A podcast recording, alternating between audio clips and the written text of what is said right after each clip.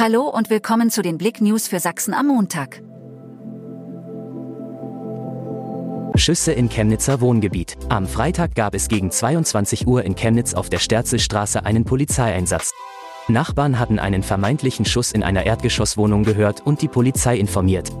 Auf Blick.de Rückfrage gab die Polizei Chemnitz bekannt, dass kein Schuss gefallen sei.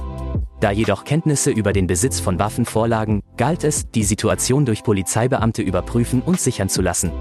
Sachsen Derby. Beeindruckende Veilchenserie reist beim Tabellenführer in Dresden. Vor einer beeindruckenden Kulisse lief der FC Erzgebirge Aue am Sonntagabend im Sachsen-Derby bei Dynamo Dresden auf. Nach 90 Minuten stand 2 zu 1 auf der Anzeigetafel.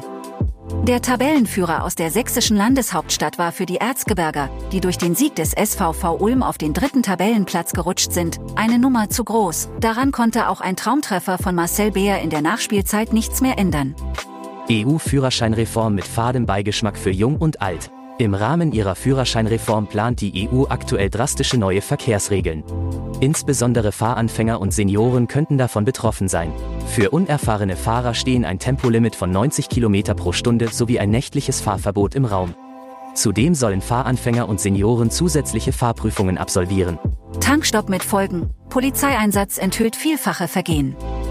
Ein 29-Jähriger befüllte an einer Tankstelle an der Auestraße seinen Audi mit Kraftstoff im Wert von rund 80 Euro. Da er die Rechnung nicht begleichen konnte, wurde die Polizei hinzugerufen.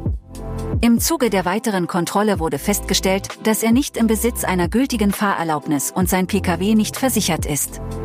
Außerdem verlief ein vor Ort durchgeführter Druckweibtest positiv auf Amphetamine. Danke fürs Zuhören. Mehr Themen auf Blick.de